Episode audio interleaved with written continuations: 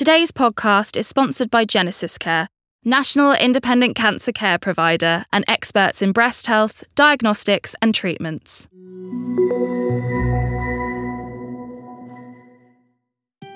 Hello, welcome to And Then Came Breast Cancer, the podcast for everyone whose life has been touched by the disease. I'm Victoria Derbyshire. I'm a journalist and a broadcaster and a mum and a wife. And my world changed in 2015 when I was diagnosed. I lent on my friends, my family, and of course the nurses and surgeons who ultimately saved my life. The Future Dreams Breast Cancer Charity believes that no one should face this condition on their own and wanted to create a podcast series which would be there 24 hours a day for those dark, what am I going to do moments when your life gets changed too. An honest friend, not just for you, but for your own family and friends who are also looking for guidance, support, and answers. Now, we've built up a podcast library where we've talked about things like fear and friendship and faith. We've looked at the latest medical advances. We've had really frank conversations about wigs and reconstruction surgery, relationships and cold caps. We've had tears and we have also had laughs. We also won a British Podcast Gold Award for services to the breast cancer community. But there is so much more to talk about on how this disease affects your body and your mind. So, welcome to the third series of our podcast. And today, we are talking about cancer and the BRCA genes. What happens when you find out that because of a genetic fault, you can increase the chances of your own children developing breast cancer? And other cancers, in fact. I have some incredible guests with me, as always, and it is our tradition to ask them to introduce themselves. Hello. Hi, my name is Perm Kaur, and I'm here with my two daughters today to discuss our experience with cancer. Hi, my name is Benicia. So I was 33 when I was diagnosed last year. Um, I was actually planning on doing a sabbatical and traveling around South America. Um, however, obviously that didn't happen. Um, I do love to hike and dance. I have a bit of a dark sense of humour, and so I'm looking forward to being able to do those things again as well. And you are Perm's older daughter? Yeah, I'm the oldest daughter, yeah. yeah. The shortest, but the oldest. Okay, thank you. Hi, I'm Benicia's sister, the best daughter, as someone would say. uh, I'm the family housekeeper sometimes, IT support. I work in finance. And yeah, I haven't actually been tested for the BRCA gene yet, so I should disclose that before we stop. And Cash, how old are you? I'm 29. Um, my name's Daryl. I'm also the favourite child in my family. I'm 28 and I got diagnosed with the BRCA1 positive gene last year. Welcome, all of you to this new series of our podcast, and we're going to hear your stories. We're going to talk a, quite a bit about mums. Yes, we're going to talk about faulty genes in a moment or two, but we've all inherited some amazing things from our mums, let's be honest. So I'm going to ask you what you think you've got from your mum that's a characteristic that you love. My mum taught me how to live really, because um, she's fought cancer three times. And every time afterwards, she was still like, had the umph to get up and go. And she just loved life. And she was an amazing cook. And I think she taught me that yes, we have those bad days, but you know what? Look what we have. You know, we've got each other and it's okay. It's going to be okay. She was very, um, I would say, very positive on her outlook, but very stubborn. Okay. But I've got that stubborn gene apparently. um, I think from, from my mum, who's sitting right next to me, so I need to say something nice. you don't have to. We're an honest no, podcast. No. Um, I think it's it's kindness even when you're going through your worst days. So I know, like my mum, when she was going through chemo, if she saw someone else crying, she would still reach out and try and help them. And it's like, even when no one else is watching, wanting to to help other people and make them feel a bit better in any way that she can. So it's just kind of kindness, even when you're going through your worst moments. I would say probably resilience from my mom, and actually, I would also say from my sister as well, and um, kind of the mindset. You know, even though you're diagnosed, say, with cancer, and it is really, really scary, you can you have control of your attitude and how you deal with those things. And I think I've got that from my mom and sister, and actually also my dad as mm. well. So I think what, that's been really important. What would you say, Daryl? I'm really much like my dad, um, looks wise, um, but genetics wise, I'm pretty much bang on with my mum. I think from her, I have probably got her sense of humour. Um, and throughout this journey, I think her strength actually. Thank you for that. I'm going to explain what the BRCA gene is, and this is a straightforward description which we've taken from the Macmillan website. Your body is made up of tiny building blocks called cells. Inside every cell is a set of genes. These genes are the instructions the cell needs to work properly. BRCA1 and BRCA2 are two genes that everyone has. Sometimes the structure inside a gene is permanently changed. This means the gene no longer gives the correct instructions. This change is called a gene mutation. The BRCA1 and BRCA2 genes normally protect us from breast and ovarian cancer. A mutation in one of these genes means that protection is lost. Over time, this may mean cancers are more likely to develop. The risk is highest for breast cancer in women, but it's also higher than average for ovarian and prostate cancer, breast cancer in men, and pancreatic cancer. A BRCA1 or BRCA2 mutation may be found by a genetic blood test, and if genetic testing shows you have a BRCA1 or BRCA2 mutation, this does not mean you will definitely get cancer. Now, I'm just going to throw this out to all of you. How many or how much did any of you know about any of that before it directly affected your lives? Um, I had no idea because although um, I come from the South Indian community, we don't really talk about anything like this. And although my uncles and some of my aunts in the, you know, like my mum didn't go have a test. And um, when I was diagnosed, my doctor gave me antibiotics thinking it was a cyst, even though he had my history. And then I've got a very close friend who works for bees, who worked for cancer, mm. and she checked and she says you need a second opinion. And by then it had already gone into my lymph nodes. So if she hadn't, you know, I would have just ignored it. Mm. To tell you the truth, I wouldn't have even thought about it. And it was my oncologist who wrote so many letters was adamant that my girls should be tested and our son.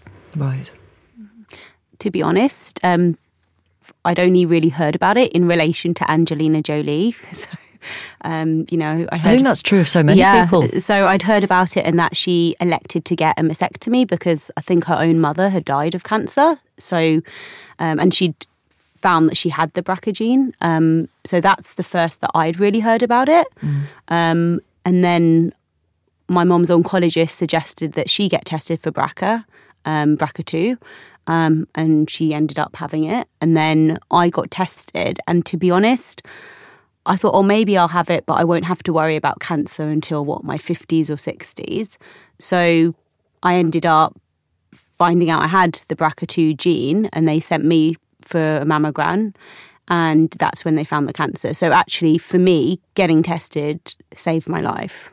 I, I guess I heard of through it through my mum and my grandma, really uh, if my grandma, I think she obviously had the BRCA2 gene. Mm. It, I think it affects like 0.2% of the population. So you're not really going to hear about it unless you're searching for the answer or going to your doctor.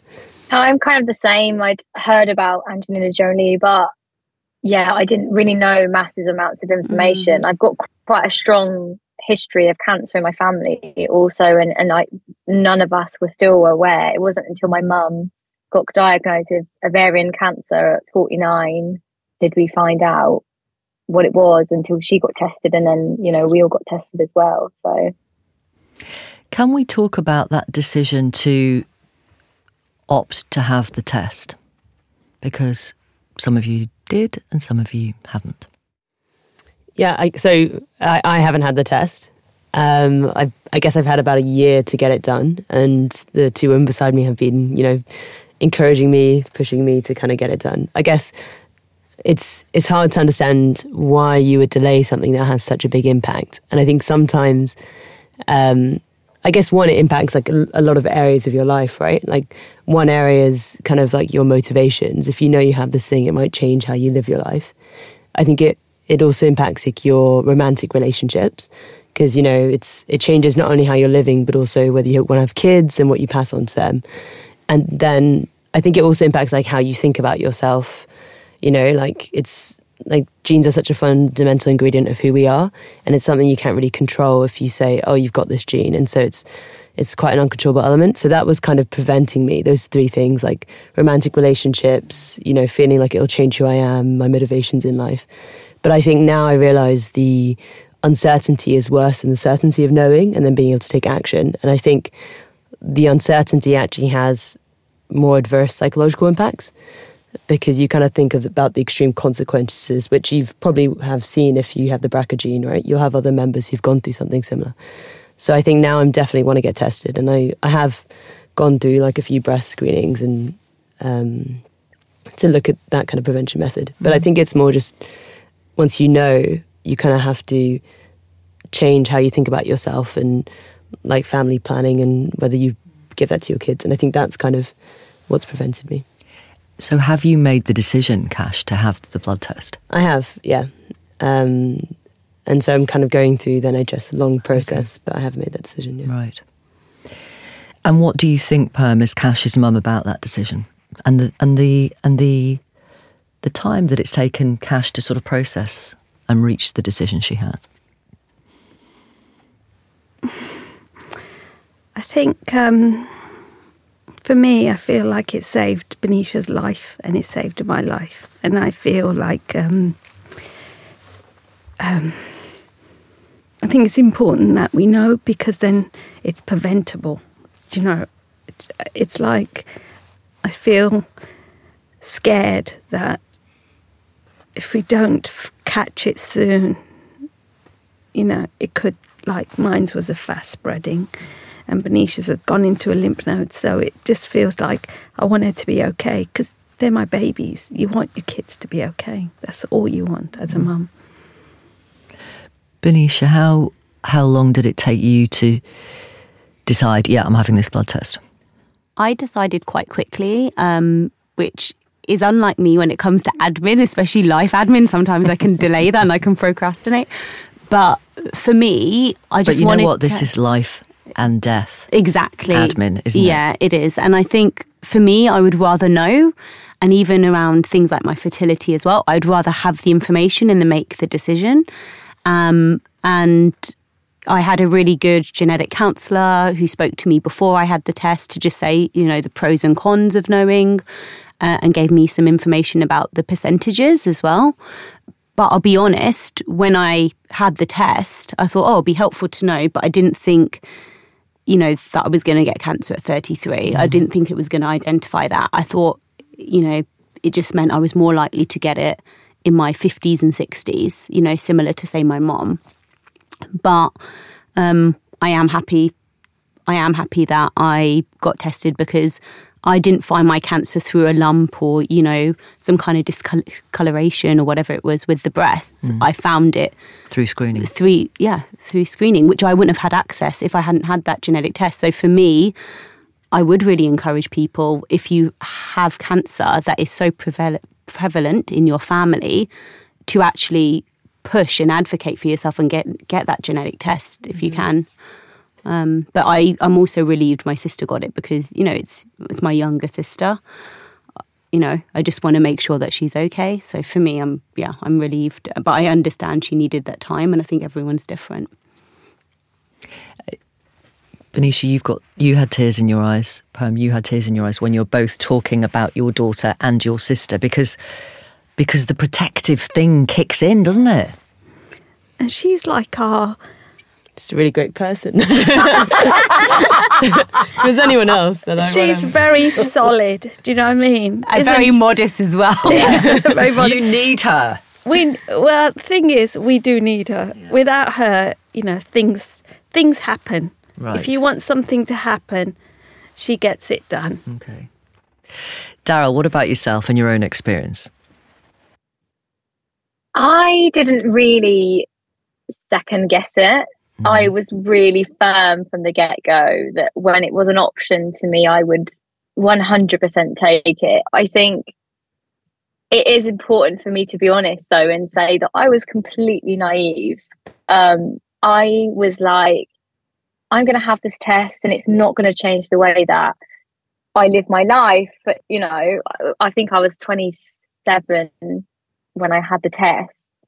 And I was in the middle of my mum's really aggressive chemotherapy at the time. And I was like, yeah, sure, I'm just going to find out and live my life. And everything changed when those results come back. And I just, I didn't realize the impact it would actually have on me.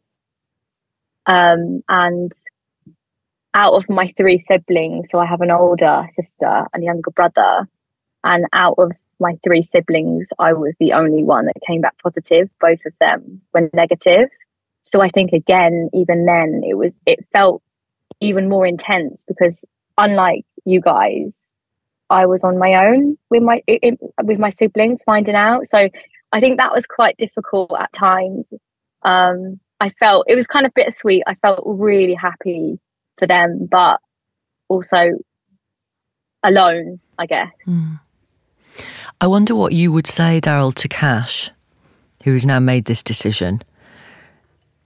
And we don't know what, what the test will come back to say. I mean, you know, Yeah. Cash could be like her sister, her mum, you. Cash could be like one of your siblings. Yeah, I just I just think you have to make the decision. It's it's a heavy burden to carry when you find out it really is, and I, for weeks and months, it was the first thing I thought about when I woke up, and it was the last thing on my mind when I went to sleep. And it, it is heavy, but you have to, you know, you have to do it for you. You you can't do it out of you know because someone else wants to find out. And but also you can't find out out of fear either. I think that's really important. You know you have to make the decision as level headed as you can. I know that you know cancer really heightens emotions and i just think you have it has to be for you and, and no one else i guess. And and you just have to be prepared to you know know that things are going to change but also things are actually going to be all right. You know it's not all doom and gloom when you do find out but it is it does change your mindset completely about plans. It affects your children it affects relationships. So but i just think you have to just do what's right for you. Actually, yeah, when I went to the GP and they were like kind of doing the test, it was interesting how she said to me, Oh, regardless of the result, there's loads of tools that you have. And that was interesting because it's actually like it gives you a sense of certainty and comfort.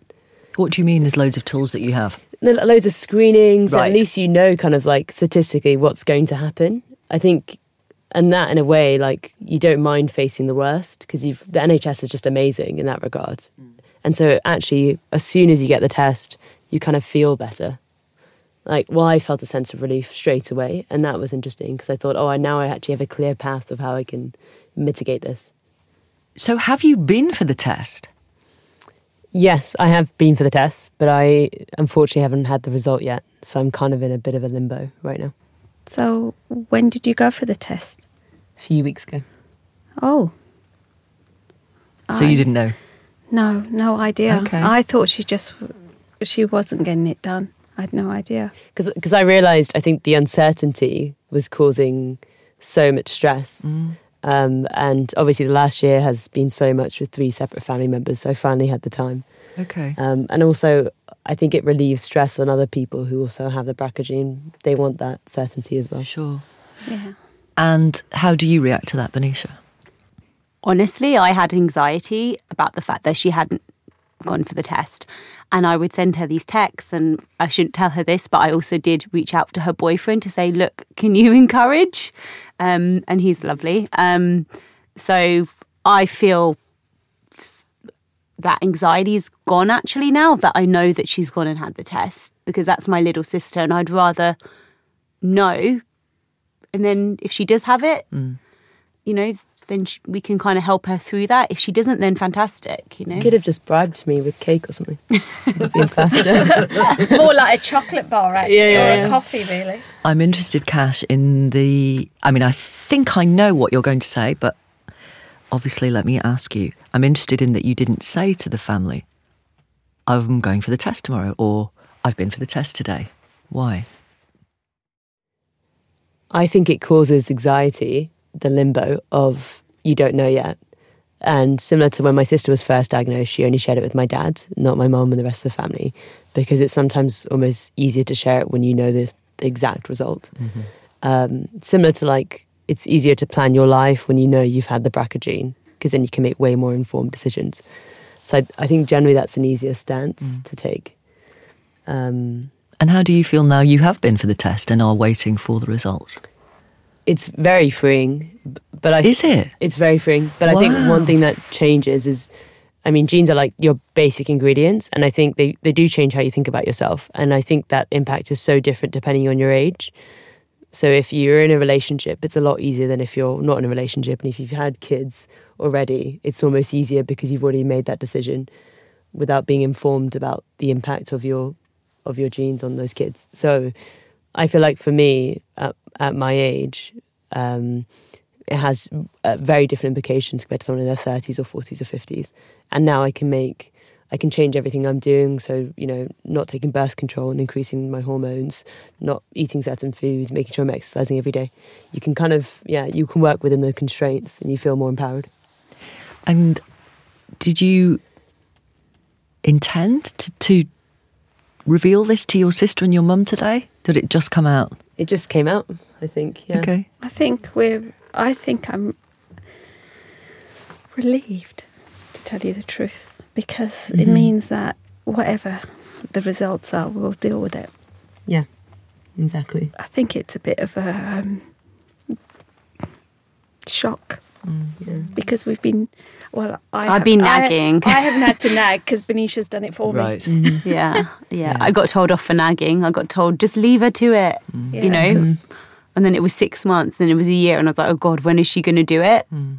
And so I had to take a step back and let her make that decision herself. I think your dad and I talked about it, and we thought it's a decision that you have to make because my cancer journey is my cancer journey. 100%. Benisha's cancer journey is her journey and Cash's outlook on life is her journey. And I think as I grew up, I felt like I was always told what I should do, could do, or be a certain way. And I think for me, I think for my for me, it's very important that my children and after and are independent and they think for themselves.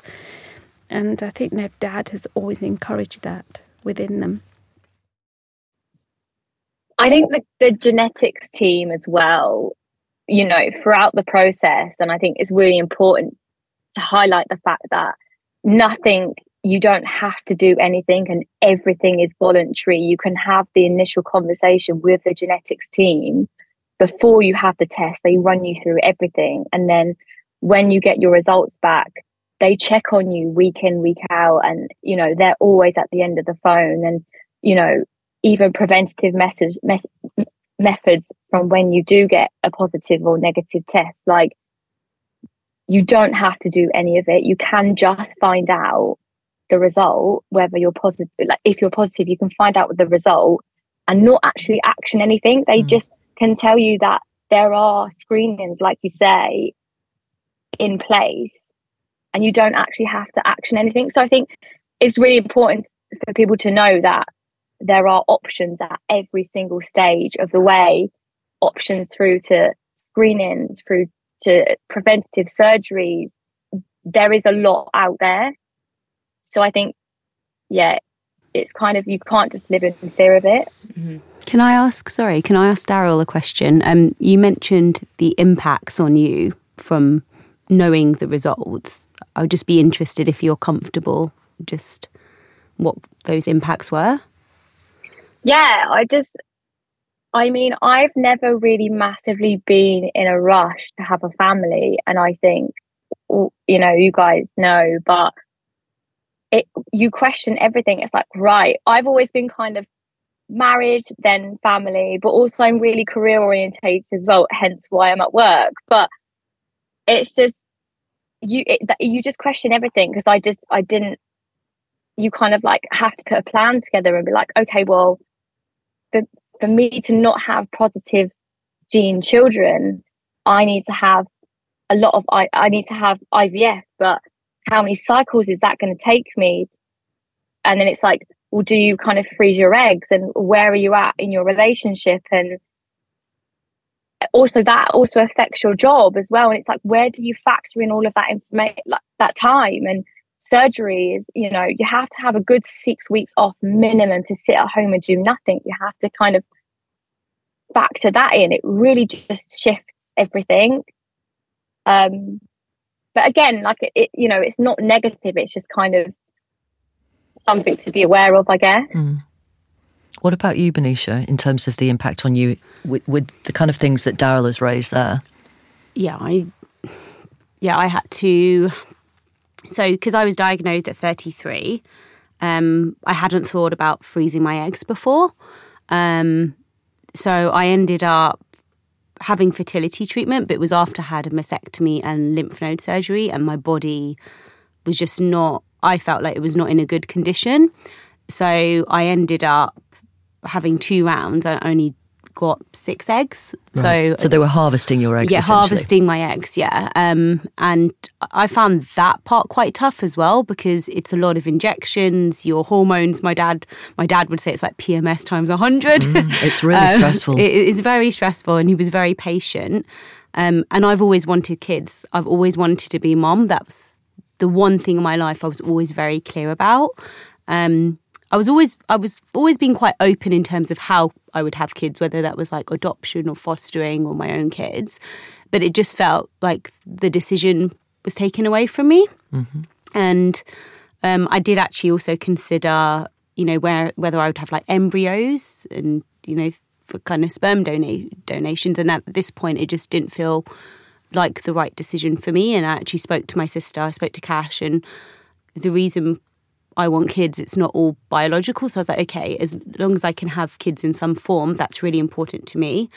Um, but yeah, it does feel like it does take away a lot of your choice. And kind of like Daryl said, you have to be thinking about these things, even in terms of meeting someone. And if I'm brutally honest, I do kind of wonder okay, is this going to impact me in terms of meeting someone and having to mention not only the BRCA gene, but, you know, I've had cancer and I've I've changed a lot, even in terms of you know I, have put on weight. I've like my hair's gone from really long to short. Like I lost my eyelashes. It's a it, it feels quite daunting even thinking about meeting someone. Forget like having kids. It, so yeah, it's it definitely makes you have to put that a lot more forward thinking maybe.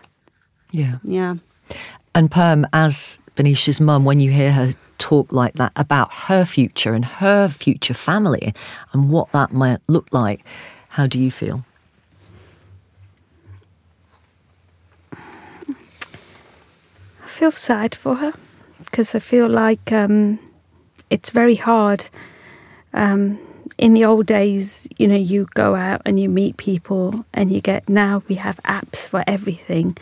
And it's so st- sterile, sterile, sterile. Yeah, and um, and to me, yeah, she's gonna, she will be a great mum. And for me, it doesn't matter how, you know, if she wants to have a baby, you know, in the future, she has children in her life. Mm. For us, it doesn't matter how they come; they'll be our grandchildren. For us, we just want, I just want her to be happy and I'm glad she's alive. You know, I'm just glad that my girl's okay. Mm. You know, to me, that's the most important thing. Yeah. I don't really. Um, I feel like all I can do is give her big hugs and tell her it's going to be okay, and we're always going to be here. You know, you know, we'll never leave her. You know. Are you all right, Benisha? Yeah, I think it's just. Um, so I'll just. So I feel a bit emotional. No, no. I think it's, it's completely just, understandable, and yeah, there is no need to apologise. I think it's, you know, I think everyone wants kind of compassion, a companion, you know, and you know, I mean, we grew up on these like Disney movies, and like you know, you think you're going to meet someone, get married, and have kids, and um, I think it's just also having to manage your expectations and realize your life is not going to be as you thought it would be, but that doesn't mean it can't be like wonderful and incredible. And I think, you know, one of the things that I found through getting cancer is I found future dreams. Mm. And I've had so many people come into my life and there's been such a community and that was not something that I expected from cancer. So I think in the same way, maybe this is also something which will filter certain people out, you know, and I'll end up with whoever I'm going to be with, you know, yeah. and hopefully they will see this as just something that makes me a bit more resilient. Yeah. So, yeah. Daryl, you talked about the the impact on you when you when it came to fertility and having children. Can I ask you what decisions you have made?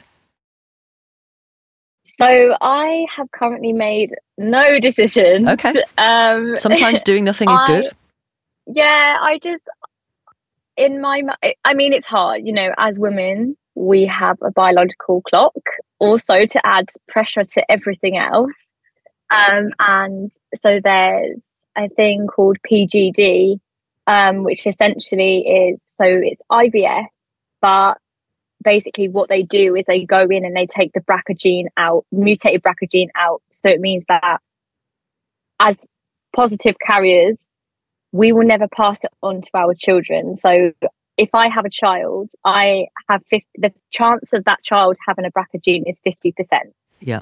From one positive parent. So I, as and when the time comes, I will have PGD. Um, but at the minute, I'm just not ready. I did think about it, and it does kind of, you know, because IVF and PGD, there is a time frame, and there is obviously a waiting list, and you know, there's other women out there that you know want to have this as well. Again, it's that it's that time scale, it's that biological clock versus how long it's actually going to take for the procedure to happen.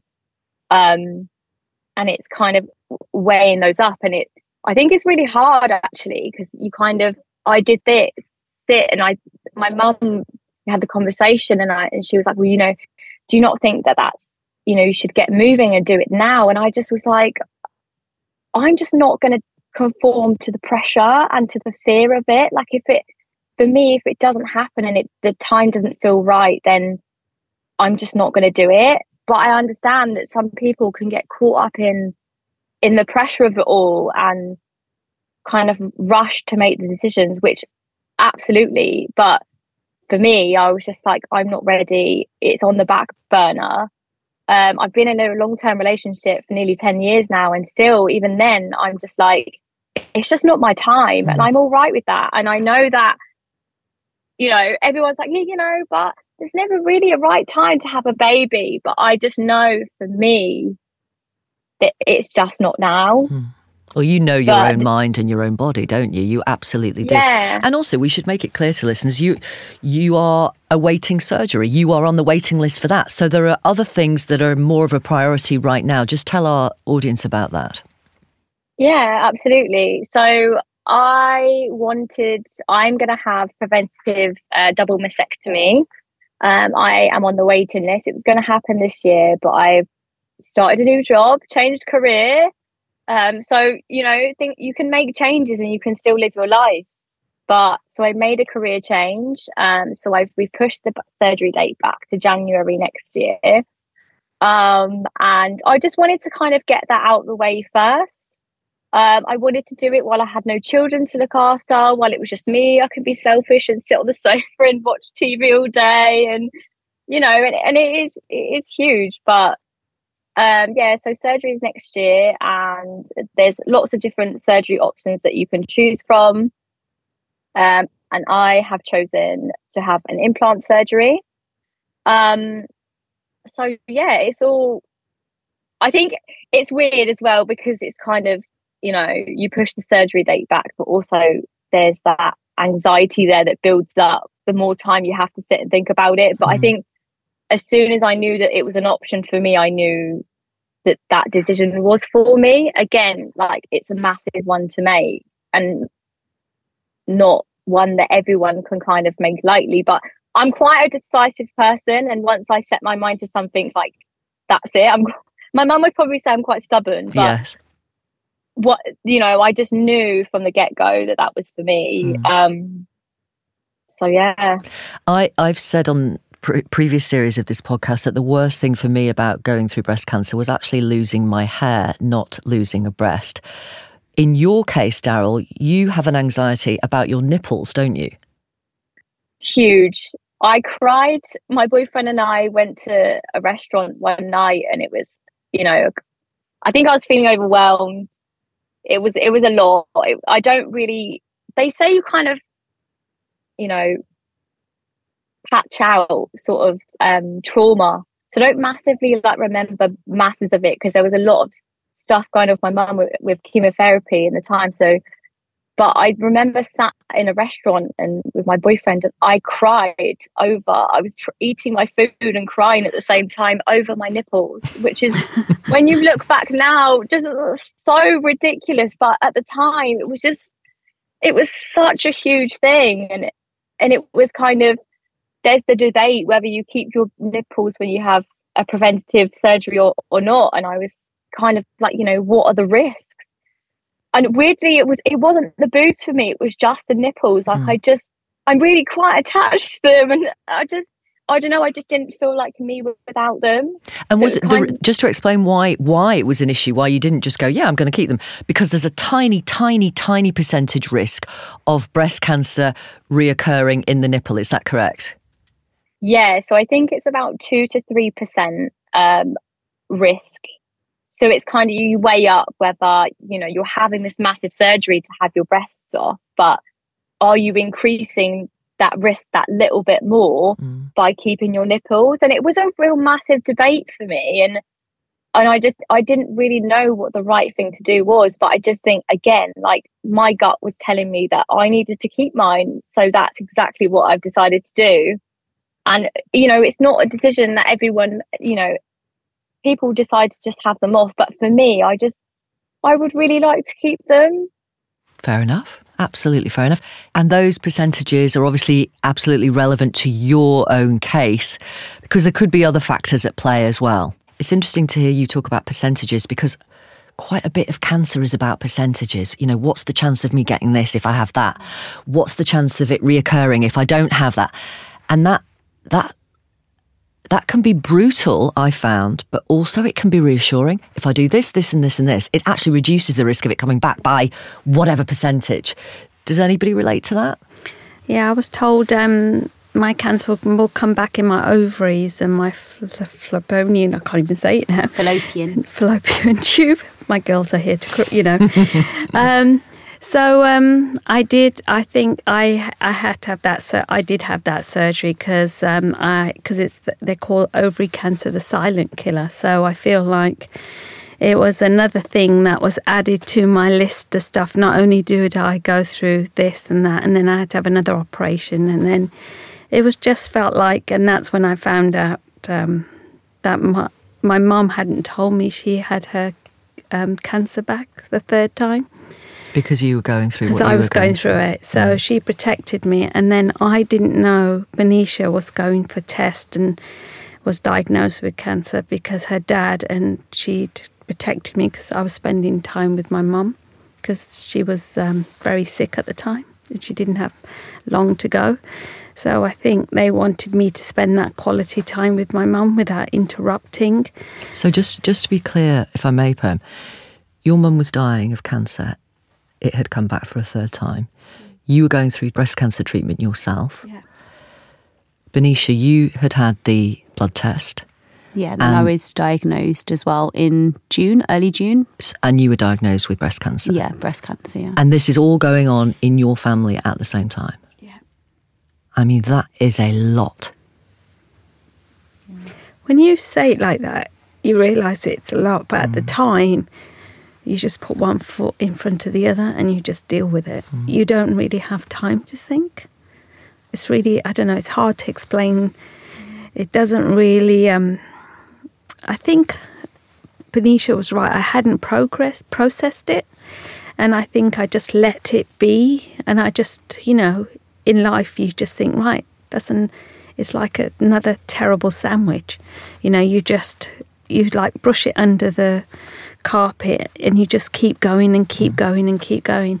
Sorry, and it's like another terrible sandwich. No, no, shit. I think mom was trying, I'm trying to be polite. I didn't know whether I could mean, say. You don't mean shit oh shit. Oh sorry. I, I, I didn't know whether I could say shit sandwich. Of course you can. oh my gosh, I understand now. what, like a, like a, a bit of mouldy cheese and some rubbish ham? Is that what you mean? Oh, it just you mean felt a shit like sandwich? Yeah, Yeah, it just felt like it was another shit sandwich, and I didn't know whether I was allowed to say that on radio or not. Perm. We say whatever we want on this Oh, okay. podcast. I'm telling you. Well, I just felt like the sham sandwich just kept getting shittier and shittier. And um, and then in the end, um, I think what really helped me was um, Benicia dragged me because you know when you're in lockdown, you don't have anything, and my husband had to drop me off, couldn't come into the hospital, so you're doing all the chemo, and I had so many side effects, and there was times when I was so sick because the girls came home. She wasn't sick because of us. I feel like no, should no, no, no, no, no. I understand that. yeah and um, i felt like it was um, it just kept going and you think and then like one of my my my aunt died just a few years before my favorite aunt you know and she was my you know from the age of seven till the age of when i grew up she helped me through everything in my life because my mum was always busy she was there but she was always busy and um, so i feel like um, now I feel I don't know I've lost my thread there. Sorry, it's yeah, I'm going to say it's chemo brain, but I don't know whether it is or not. But I feel like sometimes my brain goes off on tangent.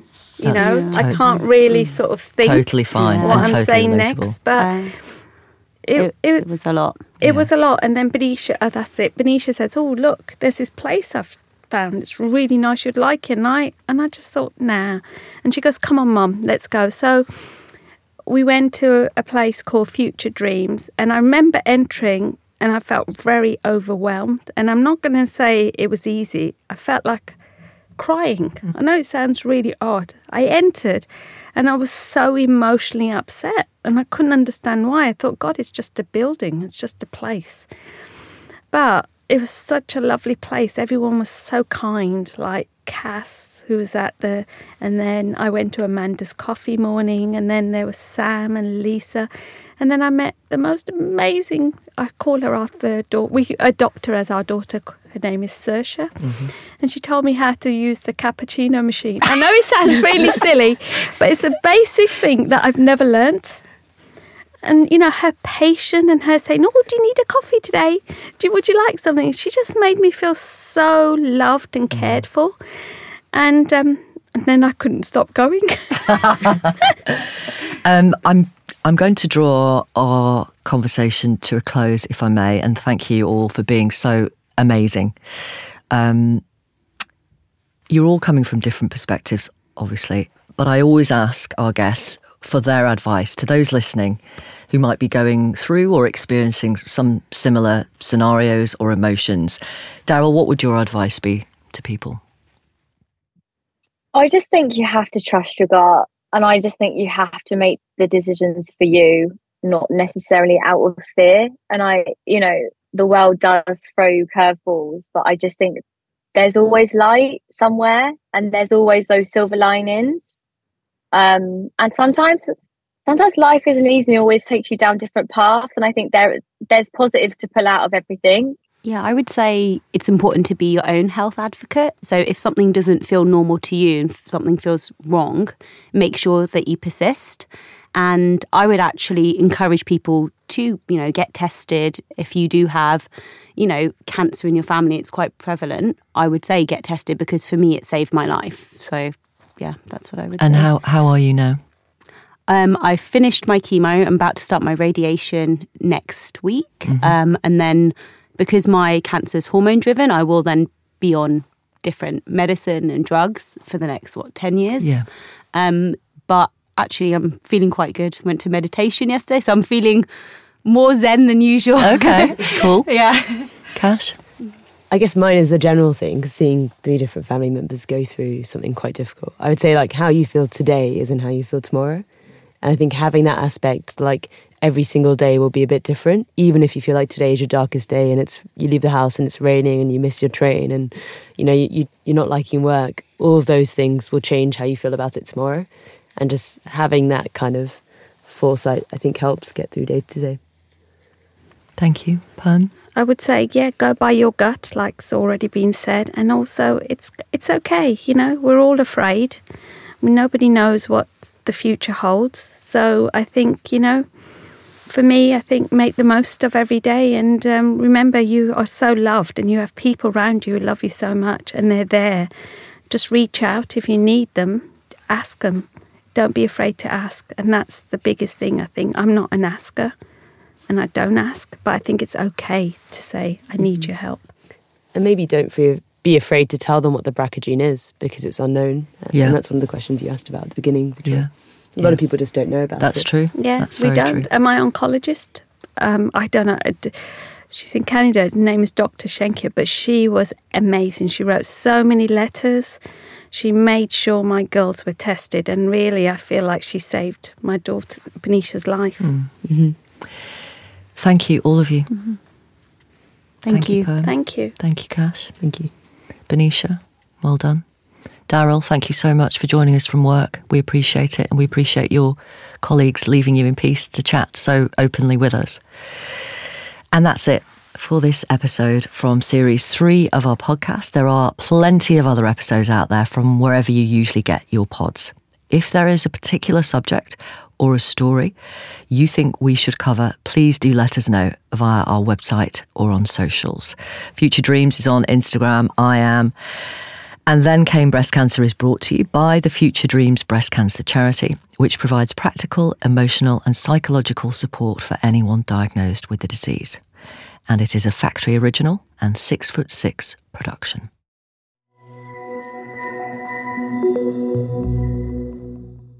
Our podcast is intended to be a message of support for everyone who has been touched by breast cancer, and that's why our guests share their personal and unique stories with you. They express their personal opinions, which don't necessarily reflect those of Future Dreams or our sponsors. Our guests' individual stories do not constitute medical advice and shouldn't be treated in any way as a substitute for professional expertise or a consultation with healthcare professionals. This podcast is not offering to treat your cancer, but it is trying to help by talking about it. So hopefully you realise that you are not alone.